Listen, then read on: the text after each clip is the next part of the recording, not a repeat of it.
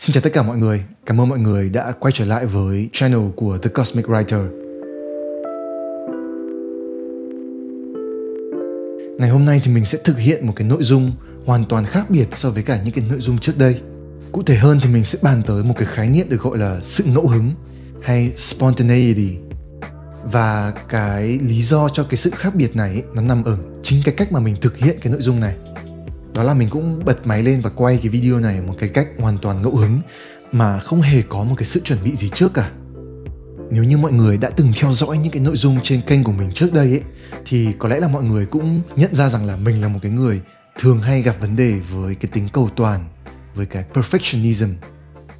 Nếu như mọi người chưa biết ấy, thì perfectionism nó là một cái xu hướng tính cách luôn thôi thúc mình cần phải đạt được một cái mức độ hoàn thiện nhất định trong tất cả những cái việc mà mình làm. Nó luôn hướng mình đến một cái lý tưởng tuyệt đối nào đó về chân thiện mỹ. Và thậm chí là nhiều khi cái lý tưởng đó nó hoàn toàn phi thực tế. Nó nằm ngoài cái khả năng của mình. Và cũng chính vì cái lý do đó ấy, mà cái tính cầu toàn này nó cũng chính là nguyên nhân cho cái sự trì hoãn. Bởi vì là mình sẽ không muốn bắt tay vào làm bất kỳ một cái điều gì nếu như biết trước rằng là mình sẽ không thể hoàn thiện được nó với cái chất lượng tốt nhất.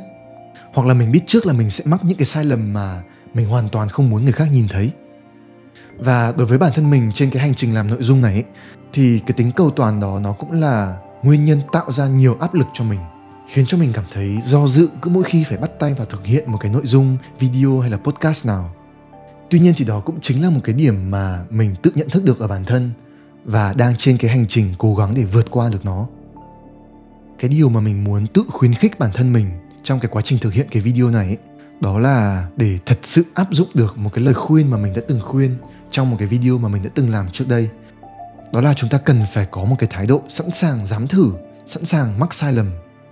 Bởi vì là chỉ nhờ đó mà mình mới có thể rút ra được những cái bài học để giúp cho mình trưởng thành hơn.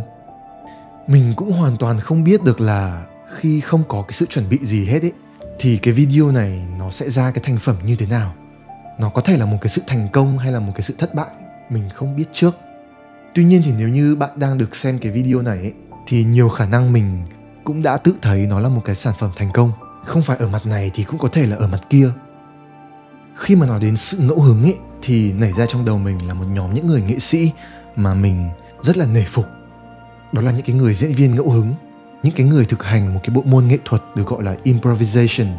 Nếu như mọi người không biết ấy, thì có thể tra trên YouTube. Tức là nhiều khi diễn viên phải bước lên sân khấu mà không hề biết trước là họ sẽ diễn cái gì, mà họ sẽ cần phải quan sát và nhận biết được cái tình huống đang diễn ra, và từ đó phải ứng biến theo nó để tạo ra một cái giá trị gì đó cho người xem. Và thậm chí nhiều khi nó còn khó hơn khi mà họ phải diễn hài. Cái này nó cũng thường được gọi là hài kịch ứng tác. Và cái thách thức lớn nhất của cái improvisation này, đó là cái người diễn viên phải hoàn toàn nhập tâm vào cái tình huống đang diễn ra. Họ phải phản ứng lại với cái tình huống đó một cái cách tức thời. Và bất kỳ một cái ý tưởng nào đó mà họ nảy ra ấy, thì nó đều ngay lập tức cần phải được chuyển hóa thành hành động. Và khi mà họ không có bất kỳ một cái sự tính toán hay là chuẩn bị gì trước ấy, thì một phần làm nên cái hay của sự ứng biến đó chính là cái sự bất ngờ. Mọi người thử nghĩ mà xem, con người chúng ta ai cũng đều yêu thích những cái sự bất ngờ. Nhưng mà tất nhiên là mình chỉ đang nói đến những cái sự bất ngờ mang tính tích cực mà thôi. Nhưng mà ấy, những cái điều tích cực hoàn toàn nằm ngoài sự kỳ vọng của chúng ta bao giờ cũng có cái vẻ gì đó tích cực hơn so với cả những cái điều tích cực đã được kỳ vọng từ trước. Ví dụ như kiểu là khi mà mọi người mặc lên một cái áo khoác và tình cờ tìm thấy được một tờ tiền trong đó mà có thể là mọi người đã tự bỏ vào đấy từ rất lâu rồi mà không biết, thì nó vẫn là tiền của mình mà thôi. Nhưng mà mình lại có cái sự bất ngờ và vui mừng như thể là tiền được ai đó phát cho mình vậy. Và khi nói đến cái sự ngẫu hứng ấy, thì nó cũng gợi mình nhớ đến một cái câu chuyện mà mình từng nghe từ anh thợ xăm của mình. Bên cạnh cái công việc xăm ấy thì anh ấy cũng đồng thời là một nghệ sĩ graffiti, tức là nghệ sĩ vẽ tranh đường phố ấy. Một trong những cái hay làm nên cái tính đặc sắc của nghệ thuật graffiti đó là ở cái sự ngẫu hứng và cái sự tự do của nó. Phần nào đó nó có cái tính hỗn loạn và phi trật tự, và nó hoàn toàn là trái ngược với cả những cái hình thức thể hiện khác, ví dụ như là những cái bản vẽ kỹ thuật hay là những cái bản vẽ chân dung, những cái hình thức thể hiện bằng thị giác mà nó yêu cầu cái tính chính xác với tỷ lệ cao. Với graffiti thì hoàn toàn khác biệt như vậy, tức là nó hoàn toàn đặt trọng tâm vào cái tính sáng tạo vượt ra ngoài những cái khuôn khổ thông thường. Thì có những cái bức tranh mà anh ý chia sẻ với mình là anh ý vẽ hoàn toàn bằng vô thức. Tức là trước khi bắt đầu vẽ, anh ý hoàn toàn không có một cái dự tính gì trước là mình sẽ vẽ cái gì, mà cái việc cái bức tranh đó được vẽ như thế nào ấy, nó hoàn toàn dựa vào cái cảm hứng nhất thời trong cái quá trình cái bức tranh đó được thực hiện. Và nhờ cái hướng tiếp cận như vậy mà một người nghệ sĩ có thể tạo ra được những cái sản phẩm sáng tạo, hoàn toàn có thể tạo ra bất ngờ cho người xem cũng như là cho chính bản thân mình. Cái hướng tiếp cận này nó cũng gần giống với cái phương pháp được gọi là Active Imagination, tức là tưởng tượng chủ động trong cái học thuyết của nhà tâm lý Carl Jung. Cái phương pháp tưởng tượng chủ động này nó cũng gần giống như vậy. Tức là chúng ta không áp đặt một cái ý chí nào đó có chủ đích lên cái trí tưởng tượng của chúng ta, mà chúng ta hoàn toàn buông lỏng cái sự kiểm soát của mình lên nó, hoàn toàn trao cho nó cái sự tự do để nó có thể được biểu đạt, có thể được manifest những cái phần nội dung mà chúng ta có trong vô thức. Nó là một cái phương thức biểu đạt mang tính thuần khiết nhất, và Carl Jung nhận ra là nó có thể giúp cho chúng ta nhận ra được những cái phân mảnh trong tâm hồn mình đang bị chúng ta dồn nén, để từ đó có thể quan sát, phân tích và diễn giải chúng. Và cái năng lực sáng tạo của con người, nó cũng là một trong số những cái trọng tâm nghiên cứu của một nhà phân tâm học tên là Otto Rank. Otto Rank là một cái nhà tâm lý nghiên cứu khá là chuyên sâu về cái tính sáng tạo của con người, cũng như là về cái hình mẫu tâm lý của những người nghệ sĩ. Ví dụ như là trong cuốn Art and Artist thì Otto Rank cho rằng là cái quá trình mà chúng ta bước ra khỏi một cái khuôn khổ, chúng ta tự giải thoát mình khỏi một cái vòng lặp về suy nghĩ hay là một cái hệ tư duy, nó có rất là nhiều điểm tương đồng với cái cách mà những người nghệ sĩ luôn nỗ lực để tìm ra những cái phương thức biểu đạt nghệ thuật mới, những cái cách thể hiện mới hoàn toàn độc nhất và phần nào là mang đậm những cái dấu ấn cá nhân của họ. Đây là cái quá trình mà Otto Rank gọi là Transformative Action Learning, tức là sự học mang tính thực hành và đồng thời có thể giúp cho chúng ta chuyển hóa.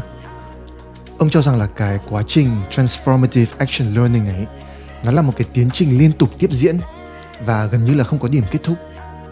Chúng ta phải liên tục sẵn sàng vượt thoát ra khỏi chiếc hộp đang giam giữ mình để liên tục trải nghiệm, khám phá và đồng thời hiện thực hóa bản thân. Ví dụ như với mình phải vượt thoát ra khỏi cái mô thức tư duy cũ, đó là cần phải chuẩn bị rất là kỹ lưỡng, rất là chi tiết trước khi thực hiện một cái sản phẩm sáng tạo nào đó. Thì cái việc thực hiện một cái video hoàn toàn ngẫu hứng và không có cái sự chuẩn bị trước này ấy, nó cũng là một cái thúc đẩy để mình vượt ra khỏi cái lối mòn về tư duy cũ, để mình thử nghiệm với một cái phương thức sáng tạo mới, thử nghiệm về cái sự hoàn toàn nhập tâm vào tình huống để làm ra những cái mà đến chính bản thân mình cũng bị bất ngờ. Và cũng có thể là qua đây thì mình sẽ thể hiện được cái con người của mình nhiều hơn, có thể là cho mọi người thấy một cái khía cạnh khác của mình so với cái hình ảnh mà mọi người đã từng thấy. Và do đó mà mình tin rằng là cái tính ngẫu nhiên ấy, một chút cái sự ngẫu nhiên là cần thiết, bởi vì là nó sẽ hỗ trợ cho bản thân mình cũng như là cho tất cả mọi người trên cái hành trình phát triển và trưởng thành hơn. Cái nguyên lý đằng sau cái việc này ấy, nó dẫn mình đến hai cái khái niệm được gọi là trật tự và hỗn loạn, order and chaos. Hai cái khái niệm này được nhắc tới rất là nhiều trong học thuyết của nhiều nhà tâm lý, trong đó có Jordan Peterson. Và theo như mình biết thì ông cũng lấy cảm hứng từ Carl Jung và giả kim thuật. Vậy thì trật tự là gì và hỗn loạn là gì? Mình nghĩ là bản thân cái tên gọi này nó cũng đã tự giải thích được cho chính nó. Nhưng mà theo mình ấy, thì chúng ta có thể hình dung về nó như là những cái hệ tổ chức mang tính đối nghịch lẫn nhau trong cái triết lý nhân sinh. Mọi người có thể hình dung về nó có những cái điểm tương đồng với cả cái vòng tròn âm dương trong triết học phương Đông ấy. Thì dương là biểu tượng cho cái tính trật tự và âm là biểu tượng cho cái tính hỗn loạn. Tuy nhiên thì nghe đến đây nhiều người thường có một cái thành kiến mang tính dập khuôn, đó là cái tính hỗn loạn ấy, nó là một cái thứ gì đó mang tính tiêu cực. Tuy nhiên thì nó hoàn toàn không phải vậy. Giữa trật tự và hỗn loạn không có cái đánh giá mang tính giá trị, tức là cái này tích cực hơn cái kia hay là cái này tiêu cực hơn cái kia, mà cả hai chúng nó đều có cái tầm quan trọng như nhau.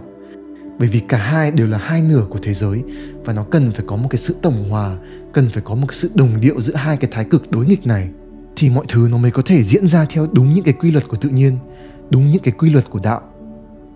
Cũng như là hai nửa âm dương vậy, trong âm có dương mà trong dương cũng có âm.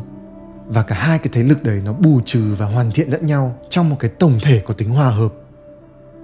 Khi mà một người quá ưu tiên cái tính trật tự ấy, thì có thể là cái cuộc sống của họ sẽ trở nên cứng nhắc, khô khan, nhàm chán, dập khuôn. Và khi đó thì một người cần phải có cái sự sẵn sàng phá vỡ đi những cái trật tự cũ, dấn thân vào cái sự hỗn loạn, dấn thân vào những cái điều chưa biết.